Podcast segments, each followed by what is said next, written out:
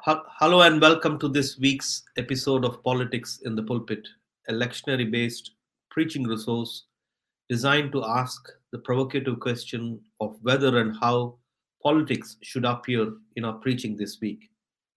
My name is Raj Patta, and I'm a minister in the United Stockport Circuit of the Methodist Church.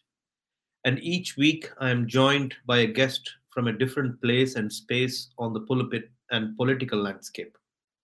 Today with the Eastern Baptist Association and also a part-time interim Cambridge chaplain for Anglia Ruskin University. So such a pleasure having you, Gail, with us. Lovely to be with you. Yeah, thank you very much for joining us on this Politics in the Pulpit. So politics in the pulpit, I wonder what that means to you, and could you tell us a little more about yourself and whether or not you see yourself as a pulpit politician? So I am a Black British woman minister, Baptist minister of Jamaican heritage. And there aren't that many Black women Baptist ministers in the UK. So it's interesting. And I think in some ways my very being and history that I'm part of gives me a political lens, I might say, just where I sit within the world. If that answers your question. No, it is. I mean, your experience, your identity in itself brings that political lens, and I'm sure you will use it in translating the faith and interpreting the faith for a context in which we live today. So then from your context, Gail, what would you want us to hear as some key justice and political issues today? Yeah, I think, you know, as we are here at the moment speaking, we're very aware of what's going on in Ukraine. I don't think we can move away from that. And wearing my interim chaplain hat to Anglia Ruskin University, there are Russian and Ukrainian students on campus that I'm aware of. And also the university has some links with a Ukrainian project that was set up, a medical centre known as Revival, that helps children that are suffering from the legacy issues around the Chernobyl disaster. So there's a very close link, and it's very live in on campus in that role. And I think also, as I've listened to some of that unfold, it's been interesting to hear the Ukrainian president talk about reparations. And, you know, as someone that comes from a Caribbean heritage, for me, that's resonated. And I know there are current conversations around that. So for me, there's issues around war, what's laying behind it, how is the church responding, not responding, how are governments responding, not responding. And how does that resonate with some of the historical stuff that's still playing out? So those are the things on my mind. I'm also conscious that, you know, tomorrow is International Women's Day, and the theme is equality for a sustainable world. So those are things that are very much on my mind at the moment in terms of justice issues. Yeah. Well, thanks, Gail. I think you have said it really well, and I can understand from the colonial context how reparations mean so much for liberation theologies of our context, and how can, as churches, how do we understand this whole theology of reparation? So thank you very much, and we will have a conversation as we move on. But each week I ask our colleagues from the Joint Public Issues Team for a little roundup of their expertise and what they think we might want to keep an eye on in the world today. And you have rightly said we can't but speak about the context in the Ukraine. So we continue to remember Ukraine, particularly thinking this week of civilians who are trapped in besieged cities without an escape route. Over the weekend, Putin has continued to shell escape routes and has only now said a small number of routes will be open to Russia and Belarus only. So world leaders will meet in London this week to talk about the situation. And it is also said 1 million people are estimated to have been made refugees already because of the conflict, many fleeing to surrounding countries. And over the weekend, the Home Office said that whilst our 5,000 applications had been made, only 50 Ukrainians have been granted visas so far, and many are waiting in Calais at the French-UK border. And coming home, living costs are continuing to increase for many people, and the war in Ukraine means that fuel prices will continue to rise also. So these increases will be felt by the poorest in our communities, driving many to seek emergency help.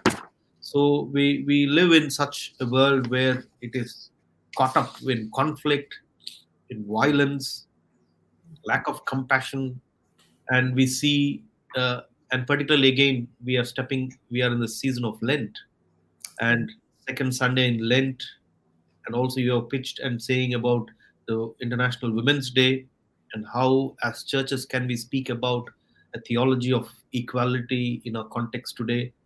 So I think there is so much happening around us. So with our metaphorical newspapers open in one hand, and now let's open our Bibles today. So I wonder if there was any particular passage or a theme or a question that has jumped out for you this week that you would like us to start with. Yeah, so the three texts that we're looking at, there's one that stands out to me more than the other, and that's the Luke reading. And it has some very strong imagery that's really caught my attention. So, God as mother hen caring for chicks. Yeah.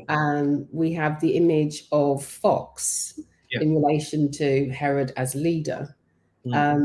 We have the symbolism of Jerusalem and how it's linked to the history and prophets being silent. So I think definitely the Luke reading stands out to me. But there's certainly bits and pieces in the other text as well. Thinking of Philippians, and you've got this reference to citizenship, the contrast between Roman citizenship and citizenship in heaven. And then you have, the promise of the covenant with Abram. So we have a lot to work with this week. Yes, Gail, which is good. And I think we will start with the gospel passage, which is Luke chapter 13, 31 to 35. And you rightly said the contrast of Jesus calling Herod as fox, and then saying that he is like a mother hen, guarding and protecting the chicks under his wings and her wings. So how do we understand this passage, and what is the political theology out of this text for us and for you? Yeah, for me, I think of Herod as the fox, I guess, in part. Yeah. And you're thinking of the system that underpins all of that. So you've got the figure of Herod, and I think sometimes there's a danger just to think of the figurehead, but there's an actual system, a process, policies that underpin a regime that is oppressive. We arrive at this point of Luke where Jesus has been challenging the status quo, healing, calling out some of the oppression, the injustice, and really a thorn in Herod's side, we might say. Yeah. And so for me, that's the context of people on the ground. What does that reality look like? We will see some of that unfold later as he heads to Jerusalem. But if you're a woman, if you have a disability and so forth, your experience on the ground is a tough one.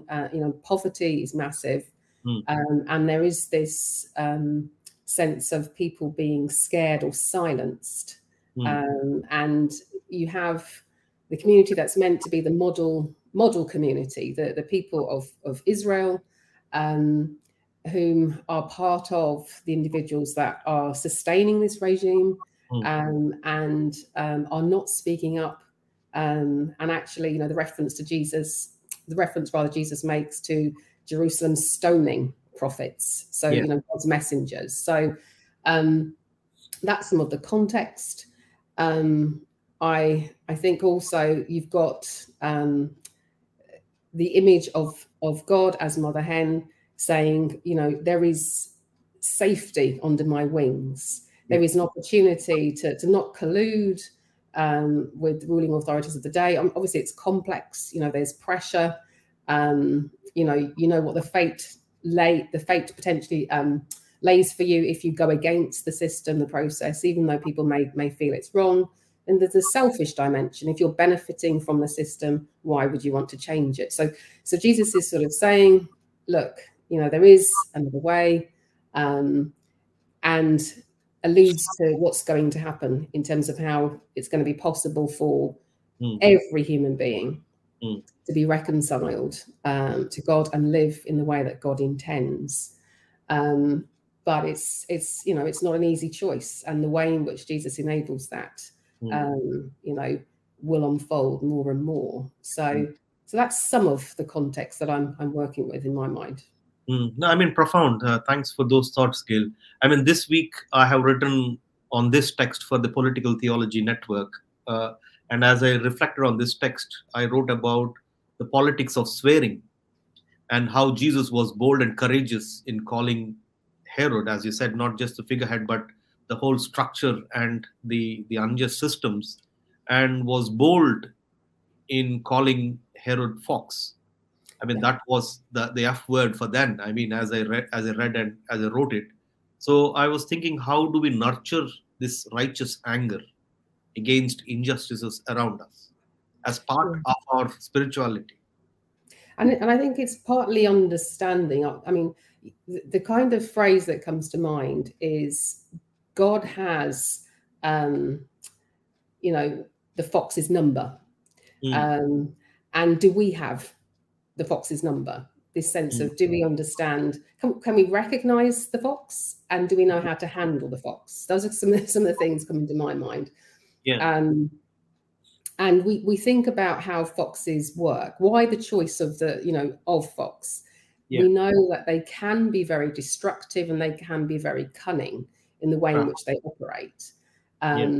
So it's interesting, you know, Jesus's response is one about continuing to call out, to heal, etc. If we think about some of the verses that have gone before, you know, healing on the Sabbath, you know, how dare he? So really confronting.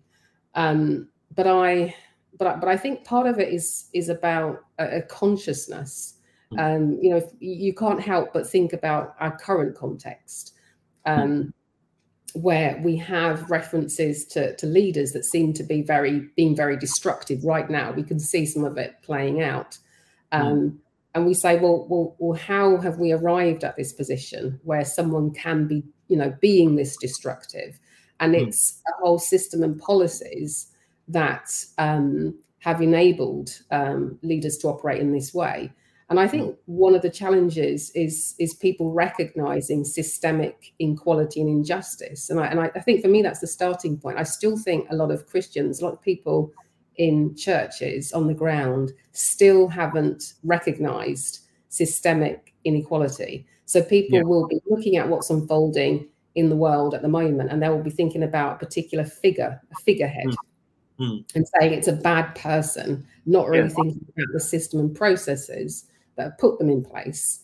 You know, how and why have they been chosen? We have lots of leaders in our world at the moment who in recent years or recent months even have been showing qualities that are anything but we would want in terms of trying to establish lasting peace. But individuals have voted for them, even when they've had other choices. So for me, there's a level of conscientizing that needs to take place. And within our church context on the ground, it's how are we relating? And I think this is the point of politics in the pulpit. How are we relating current affairs with scripture? And we have a massive opportunity in this reading, the Luke's gospel for me in particular, with the imagery of the mother hen and the fox to make some of the connections. So for me, that's where it is. It's helping people have the tools to connect God. What is God saying in our current world through the scripture that we're reading today? No, which is really right, Gail, as you say. I mean, I was thinking, why did Jesus pick this image of fox? And as I read in the rabbinic literature, the contrast was fox and a lion. Yeah. So lions were more ferocious and powerful. So Jesus was in a way trying to discount and saying that this is a weak leader. He wasn't as a fox. And also there is this purity and pollution, and fox at that time with the blood in the mouth, with killing innocent animals. So in a way, he's saying there is blood in the hands of Herod for beheading John, or for the various, whoever is opposing him and his policies are being put to prison. So Jesus was expressing that righteous anger when he was calling fox. But as you said, on the other hand, the comfort, the gospel of this passage is that Jesus himself is offering to be the mother hen. And we know how fierce mother hens are in protecting their chicks. Yeah. And therefore that the covering that we have should give us the courage to be able to move towards the challenge. So as you say, Jesus is saying, you know, the fox is no match. You know, you have the protection, the covering to enable you to stand up. And then he, of course, as we think of the context of this week, is on his way to Jerusalem. So it's this sense, King Herod doesn't have to come to Jesus. Jesus is going to him. He's fronting him. He's saying, look, here I am. And then you look at the way things then play out in terms of the willingness to die, lay down life. And again, you cannot help but think about current situations, that the courage that is needed to stand up in the face of oppressive, regimes and policies. And as Christians, as church, we should have the courage to do so. Yeah, you're right. You're rightly said. And I think I really wish if all our churches can stand up and denounce the unjust, systemic, oppressive forces, calling them foxes or calling them, expressing that righteous anger.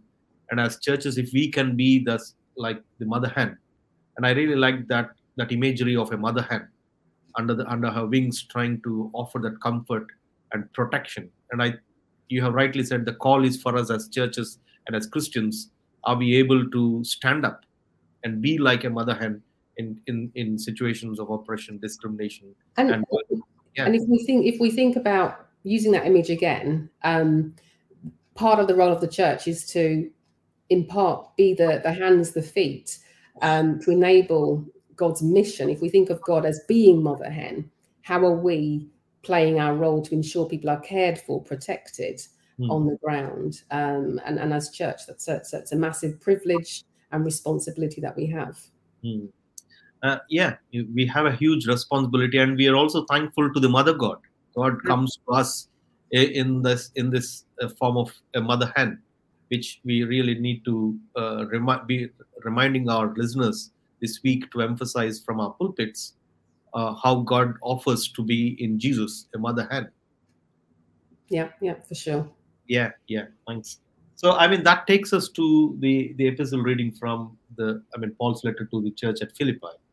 And as you have already said, Paul was writing about the citizenship, or the commonwealth in some other translations. So how did you understand the citizenship in heaven? Because there are many people who understood or misread this text saying, see, we don't need to care where you are. Our citizenships are in some other world. So let's be more worried about that rather than, and therefore all kinds of disturbances in terms of citizenship in our times and in our own localities. So what is your take on this text? So certainly you think of the Roman rule, the empire, the way it was. People geographically may have been quite distant from, the emperor, where the ruler was, but yet they had a connection. And I guess there's some synergy there as you think of everyday life now, and you think of a heavenly life. There is some distance. So we hope that we have many years to live here on earth, but there's some sense of distance. but yet there's still a connection. So for me, that's one of the things. There's some distance, but there's some connection. Mm. There's also the sense of, even though the Roman sort of emperor ruler being so distant from the people, they awaited and sought his welcome, or sought to welcome him with great eagerness. Now, for Christians, in terms of a heavenly citizenship, in terms of the coming kingdom, we have an eagerness for that too. But there is this sense of the citizenship being continuous. So we have this concept of an eternal life that starts now. It isn't that we, eternal life starts when we go to heaven. Mm. We have a sense of this citizenship being present now, and the sense of seeking to bring forth, helping to bring forth the kingdom, ushering in, as we pray in the Lord's Prayer, have the sense of heaven here on earth. So there's an active nature of our citizenship, which is actually quite powerful. And as again, it's equally this sense of privilege and challenge and responsibility going side by side. But Jesus is by no means saying, wait, do nothing. There is, and Jesus models himself through the very ministry here on earth that he does, which is about dismantling powers, structures, systems, calling it out. So it's a very active citizenship that is about life in the here and now, as well as life to come. And it's, again, if we contrast the two, there is the transformation that's referenced in our bodies, our lives, that is taking place now. And, ultimately we talk about transformed bodies in terms of resurrection bodies as well. So, there's huge difference in terms of who you're following and what that looks like. Yeah. Thanks, Gail. I think you're rightly saying that citizenship is here from here on. I mean, rather than it is something in other worldly terms. I mean, Paul here was also emphatic, as I was saying, about this politics of swearing. I mean, he says, for people who are enemies to the cross, in chapter 3, verse 19, he says, their end is destruction, their God is the belly, and their glory is in their shame, their minds are set on earthly things. So how do we translate this passage when Paul is saying those who are distant from cross? So this... I mean, it's very challenging because, he's referring to all about this self-indulgence where people are not willing to sacrifice, to take up their cross, we might say. And actually, it is about not simply being focused on self, but actually getting in the way of the work that Christ, the church, is supposed to be doing.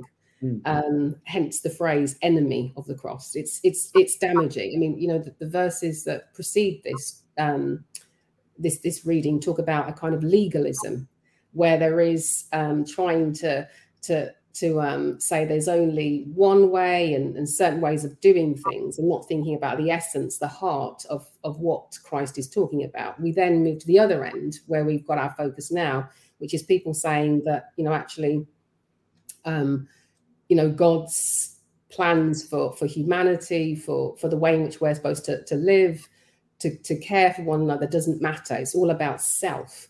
And it's incredibly destructive because in some ways they are blunting the very nature of what Christ was seeking to do. So it is it's pacifying almost what it means to be a Christian. It's taking away the very power of what it means to walk the way of Christ. Again, I can't help but going back to Luke, but that sense of Jesus on his way to Jerusalem, heading towards Herod, the fox. And here we have individuals who are more concerned about their own comfort, their own needs, and not concerned about, God's plans for humanity, for helping to bring forth heaven on earth. So it's deadly. It is. I think it's one of the most deadly things to Christianity in the church in our world today, because it means that we allow the systems, the powers, the structures to continue to oppress, and you know that is the complete opposite to what Christ was about and the Christ that we are supposed to follow. We're sanitizing, we're pacifying some of the righteous anger that you've mentioned in terms of what was the heart of, was and is at the heart of the gospel message, what Christ stood for. You're right. I mean, most of us are self-indulgent and comfortable, and we think following Christ is all about such comforts and prosperity and things like that. And when we read it, Paul is writing to the church and at Philippi. And if I read it again, verse 18 in chapter 3, for many live as enemies of the cross of Christ.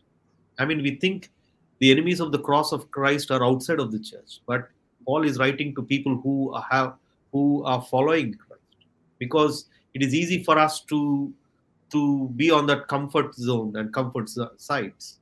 But Jesus is, Paul is inviting us. There are many crucified communities around us. And what is our role and responsibility as followers of Jesus Christ? Are we denying ourselves, taking up the cross and following Christ? And if we are not, I think Paul's words come strongly to all of us. Are we living as enemies to the cross of Christ in our times today? It's, like I say, it's very, very challenging to hear those words. It comes down to our Christology in terms of how are we shaping the Christ that we say that we're following, and have we misshaped the Christ so much that actually, in essence, we are not following the very, very Christ we think we are. Yeah.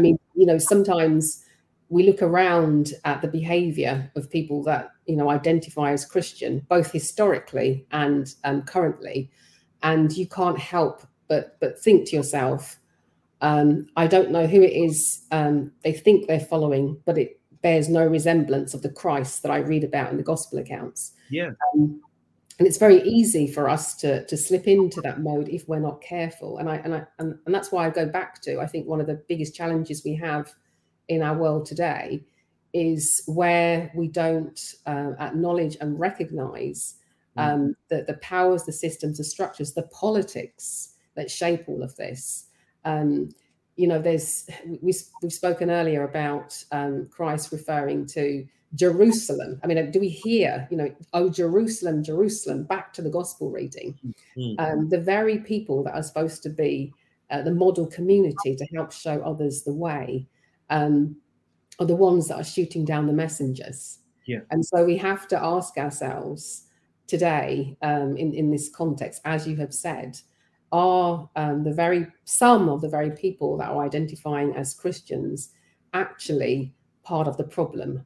How many people do we come across who say, I like this Jesus, who don't identify as Christian, I like this Jesus, but actually their real challenge is the church, the people that they see as identifying as Christians are the very barrier to people coming to Christ. And maybe this reading of Philippians gets to the heart of that, where the church fail to take up our cross, we are indeed in danger of becoming the enemy of the cross. No, yeah, you've said it rightly, Gail. And I think this week, those who are engaging with the text and will be speaking from the pulpits, I'm sure they will take note of this, that for many live as enemies of the cross of Christ. And when he goes on to say there for them destruction, shame and God, bellies their gods and so on and so forth, I think that righteous anger needs to come up to say, to give an opportunity to introspect. How are we able to relate with the crucified communities around us? Are we able to see the crucified Christ in our own localities? And how are we building that communities of solidarity and fellowship? Is a challenge for all of us as we read these passages. So that then takes us to the Old Testament reading, Gail. And as you have initially said about this, is the covenant made to Abram. So what are your thoughts? I find it interesting the ceremony that's referred to of that moment, how God's promises covenant was made involving the various animals. And I think one of the things that was really interesting as I read was the carcasses, how, again, depending on what translation you're reading, the vultures that Abraham has to kind of fend off as he waits for God. And I found that really interesting as I thought about some of the challenges in today's society as Christians. We talk about walking the way of Christ. Mm-hmm. We talk about speaking up, having the courage to speak up. But the challenge is, as we do that, as we seek to wait on God, sometimes to act in situations, there's a role for us to be active in it. It's interesting, isn't it? So it's not Abram as he was then, just sitting there doing nothing. He has to be active. Mm. So for me, again, I found myself connecting to the Philippians reading that we've just looked at. This idea of citizenship, in citizenship of heaven, versus the Roman citizenship. Again, this activeness as we wait on God. So for me, that's part of what stood out. I mean, of course, that story is settled within a wider context of, God saying that people are going to suffer 400 years of slavery. So it is... Again, it's not an easy text that we have this week, where we think of some of the suffering, and people are going to be displaced as land changes hands. So it's messy, it's horrible. But we also hear that God is with Abram, and there's a level of protection and promise within it. So yeah, that's, again, as I say, quite a tough text. It is, Gail. I mean, and you have rightly said, again, people have eulogized or triumphalized this text. And said about the stars and how things are going to be as his generation. But as you said, I mean, God, it is God's covenant, God who makes covenants on God's terms, not on people's terms or our terms. And secondly, I like the way you said the it's not the passiveness of Abram, but the way he had to, drove the vultures away. And I think, to see that God's activity to happen, we need to be waiting. We need to really wait and see that the vultures are not coming and taking off the promise or whatever. I mean, at that point, the sacrifices. But that is a call. And as I hear from you, the challenge for us is not to just triumphalize that this covenant that is going to be a huge nation, but it is also important to see the particularities of the covenant, how there is suffering coming up. But in all of this, there is a role that Abraham has to play.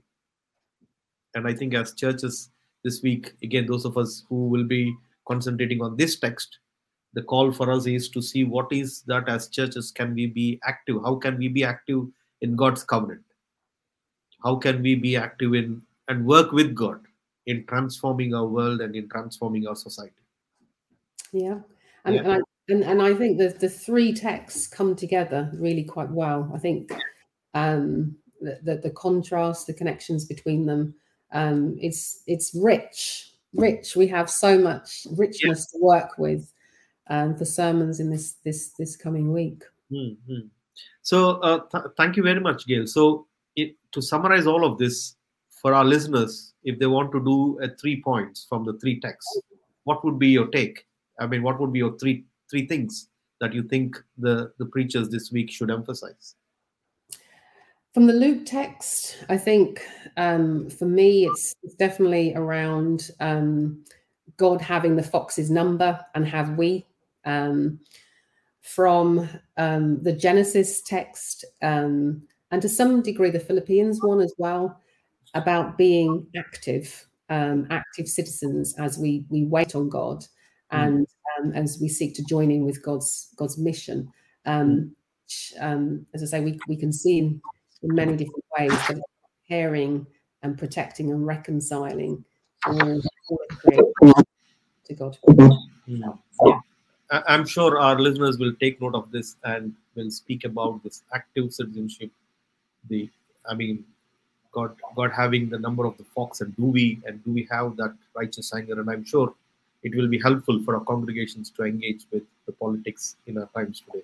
And each week we receive a question from our listeners, Gail. And this week the question that we received is, it feels like this week's reading from Genesis and from Philippians have something to say to us about believing in the unbelievable in difficult times.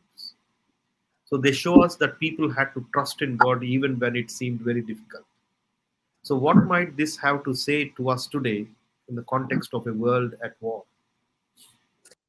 The plan for God is to reconcile all people, all things, even the fox-like leaders, the destructive ones.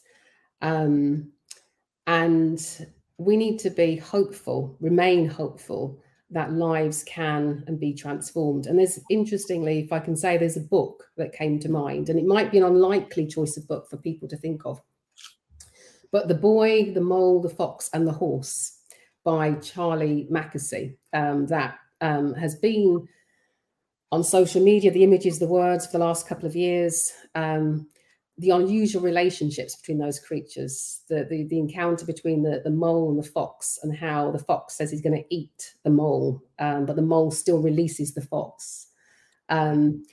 Reminds me of the challenge to love our enemy that Christ lays out. And we know in history sometimes leaders can, and regimes can, be transformed. If we think back to things like 1993, the Nobel Peace Prize being shared between President de Klerk and Nelson Mandela. De Klerk, who had maintained the regime, then being part of the dismantling. By no means is that story perfect, but it shows how lives, systems can be transformed, and reminds us that our call as Christians, again, as we think of Saul who became Paul, is to remain hopeful and trust in the transforming power of the Holy Spirit. And I think that book, whilst fictional, maybe helps us cut through some of the cynicism that we might develop as we see what's unfolding in the world, and just recognize what's possible through the power of the Holy Spirit if we genuinely seek to take up our cross and follow Christ. Brilliant, Gail. I think You have said it so well, that God is capable of transforming people like who are foxes, and God is capable of reconciling everyone and anyone. And that is our hope and our prayer. And we pray that people who are making decisions and those who are in powers can really be reconciled and transformed. And we will all together work towards that, transforming our world where peace and justice will be a reality. Indeed, as long as we have the fox's number, we understand how cunning they can be, spot them and have their number, not be naive. No, certainly, yes. But that's the gospel, as I hear from you, is that God is capable of reconciling everyone and anyone, including foxes. So may God grant God's strength. And thank you very much, Gail, for coming on and for sharing your wisdom and reflections with us today. And thank you for the rest of us who are joining us to ask your questions. So please feel free to share this episode if you have enjoyed the politics in the pulpit, and please leave us a review, whether you listen to your podcasts or share this episode with your friends. And as I said, our listeners have been passionate and knowledgeable, and they have always been contributing. So we would love to build a community of mutual learning and encouragement around the podcast. So the best place to join on this conversation is on Twitter, which is pulpit_politics, or using the hashtag politics in the pulpit, or on our Facebook community, which you can access through the Joint Public Issues Team's Facebook page and their website, jointpublicissues.org.uk. So once again, many thanks, Gail, for your wisdom and for the challenge. And God's blessings for you and for your ministry in the days to come. So each week we leave a question from the readings for people to engage and have a conversation. And please let us know your thoughts. And this week, my question for our listeners is, what does citizenship in heaven mean for us? And what are our implications for our citizenship today? And how do we understand this verse where people who are stateless and have been refugees and have been crossing the borders? Allow me to repeat my question. What does citizenship in heaven mean for us today? What are our implications for our citizenship today? And what does it mean to people who are crossing the borders, who have become refugees and have been stateless in a world today? So please send in your thoughts on Twitter, on our Facebook. Before we end, our listeners, maybe as you have been saying week after week, the JPITS 2022 conference, From the Ground Up, Unearthing Hope and Seeking Justice, are available now, which is on the 11th of June. And you can book your tickets on the jointpublicissues.org.uk/conference. And I would really encourage, if you haven't booked your tickets, please do it soon. And we really look forward to all of us joining in listening to some profound and challenging talks and conversations at this conference. So shall we end this week with a prayer, praying for the world around us and especially remembering people in Ukraine? Let us pray.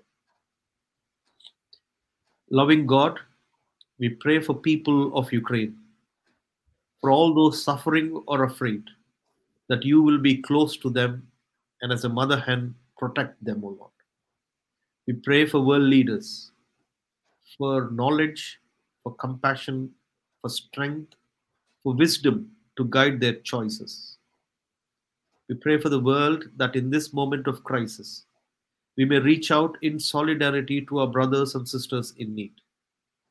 May we walk in your ways so that peace and justice become a reality for the people of Ukraine and for all the countries and people in the world.